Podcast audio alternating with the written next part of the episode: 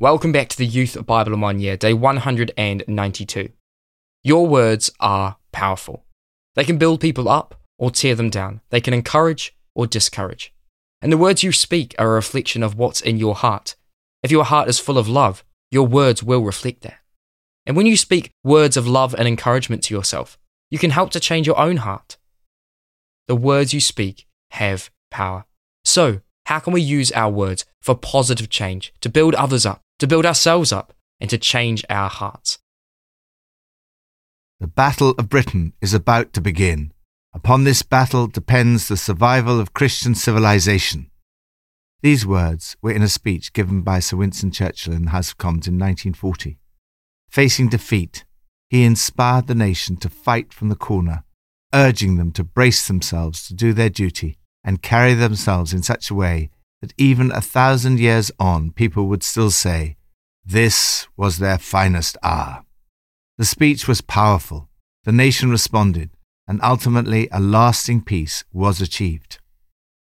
It is one of the speeches that shaped the modern world, displaying the power of words. Speeches have affected the outcome of wars, women's suffrage, human rights, and many other issues. The Apostle James writes that although the tongue is a small part of the body, it makes great boasts. This small instrument has enormous power. It can cause great damage, but it can also bring extraordinary blessings. Your tongue is a powerful instrument. From Proverbs 16 and 17 A perverse person stirs up conflict, and a gossip separates close friends. Better a patient person than a warrior, one with self control than one who takes a city. Better a dry crust with peace and quiet than a house full of feasting with strife. A wicked person listens to deceitful lips, a liar pays attention to a destructive tongue. Power to bring peace. The words you speak can be either life giving or destructive. Words can cause a great deal of trouble. The perverse stir up dissension, and gossips separate close friends.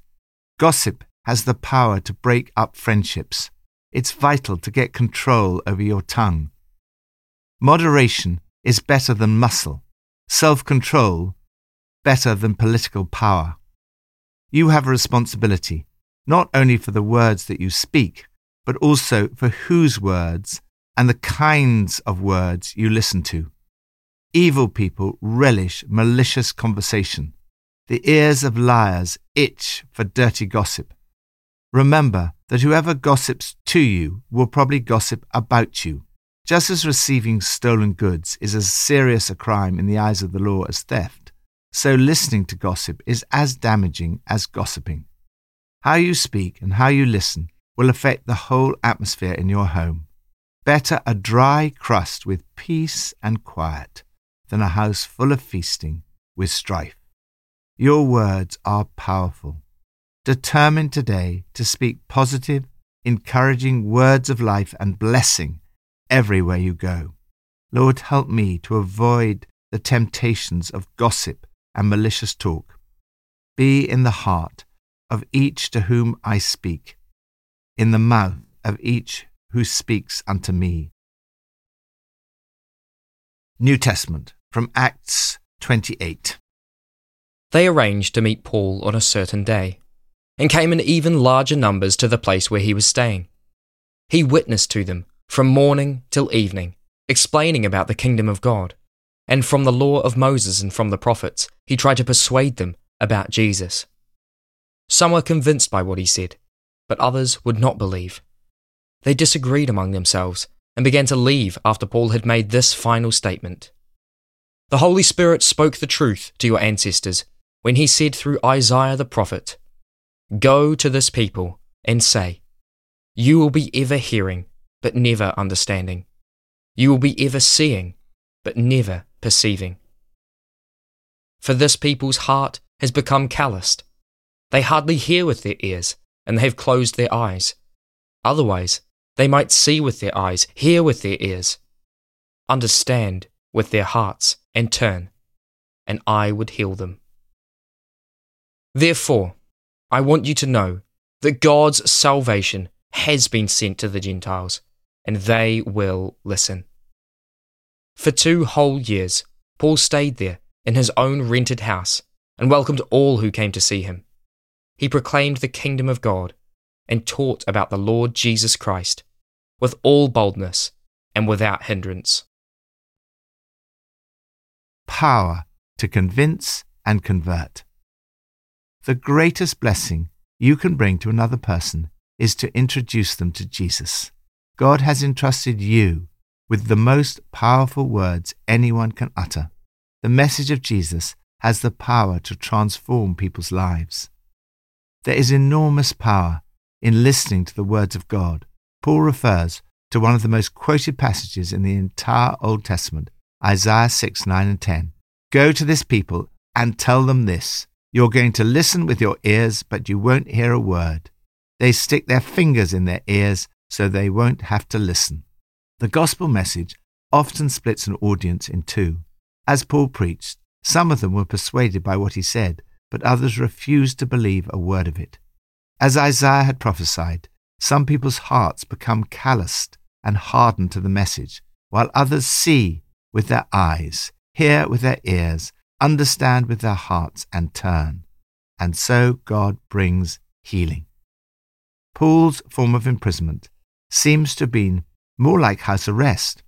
Though he is still bound with a chain, he is able to call together the leaders of the Jews and gather large numbers to the place where he's staying.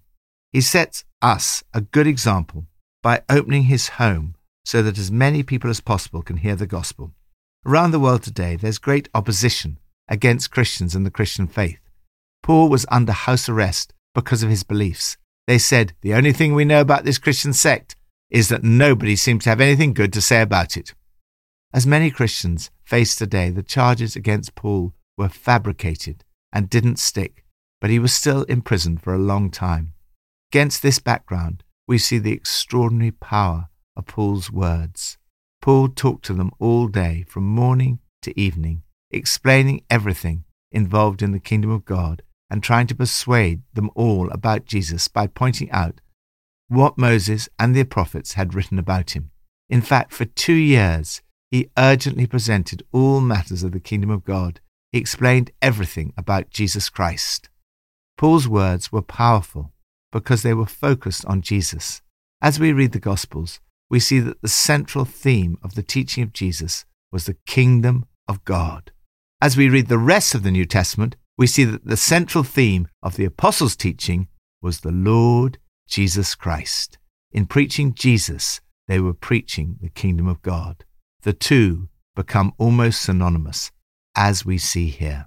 Lord, thank you that we have the most powerful words in the world, the message of Jesus. Help me to find the right words to explain, declare, and convince others so that they might see with their eyes, hear with their ears, understand with their hearts, and turn and be healed. Old Testament from 2 Kings 21 and 22. In the eighteenth year of his reign, King Josiah sent the secretary, Shaphan, son of Azaliah, the son of Meshullam, to the temple of the Lord. Hilkiah the high priest said to Shaphan the secretary, I have found the book of the law in the temple of the Lord. When the king heard the words of the book of the law, he tore his robes. He gave these orders Go and inquire of the Lord for me, and for the people, and for all Judah about what is written in this book that has been found. Great is the Lord's anger that burns against us, because those who have gone before us have not obeyed the words of this book. They have not acted in accordance with all that is written there concerning us. Hilkiah the priest, Ahikam, Achbor, Shaphan, and Asaiah went to speak to the prophet Huldah, who was the wife of Shallum, son of Tikvah, the son of Harhas, keeper of the wardrobe. She lived in Jerusalem in the new quarter. She said to them, Tell the king of Judah, who sent you to inquire of the Lord, this is what the Lord, the God of Israel, says concerning the words you heard.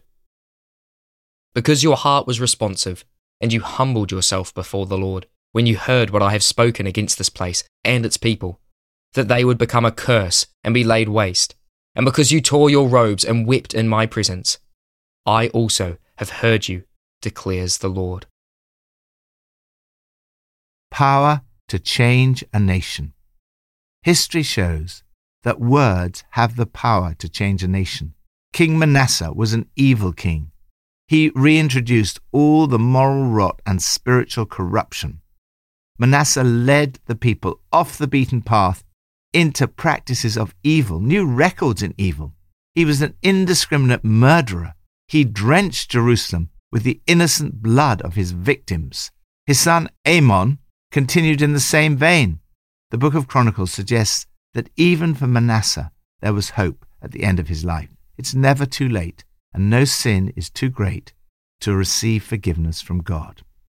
After this string of evil kings came Josiah. He was a young man who led his people in great spiritual renewal, restoring worship and leading the people back into a right relationship with God. He was only eight years old when he became king. He did what was right in the eyes of the Lord and walked in the ways of his father David, not turning aside from the right or to the left. Words had a powerful effect on Josiah and on the nation. First, power of the written word. While they were working on the temple, Shaphan, the high priest, found the book of the law. It appears likely that it was the book of Deuteronomy. Shaphan read it for himself. Then he read from it in the presence of the king. When the king heard the words of the book of the law, he tore his robes in repentance. He realized that they had not obeyed the words of this book.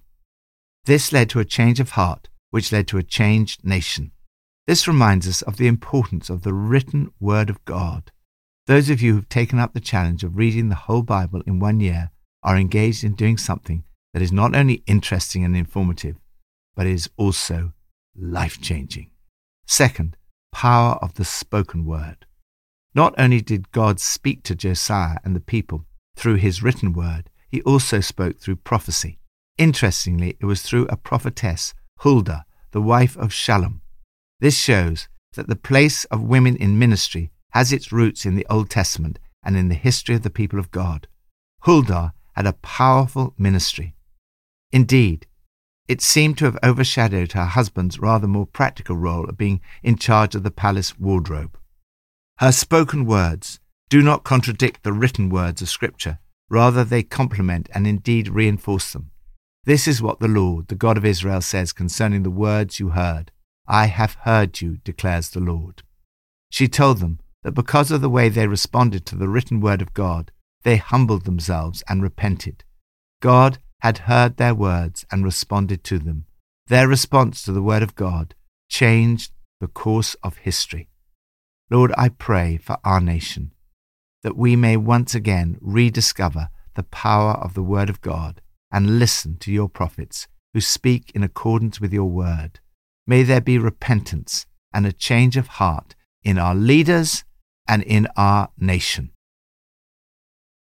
Pippa adds in Proverbs 16, verse 31, it says, Grey hair is a crown of splendor. In our society, grey hair isn't valued very much, but I think Nicky looks pretty cool with his, and I try and hide mine. Let's reflect today on what God has been saying. Lord, thank you that you give me a mouth to speak good words. Thank you that you've given me the gospel to share with others. Lord, I'm sorry for where I've used my words to put other people down or put myself down. I'm sorry when my words haven't reflected what your love and your heart for people is. Lord, I ask you today to help my words to be a reflection of your love. Help me to speak words that encourage people, words that bring life, and words that build people up. And not just the words to other people, but also the words to myself. Help me to speak encouraging words about myself, words of love. the truth of what you think of me. Help me to know that I am a much loved child of God. I pray all of this in your holy name. Amen.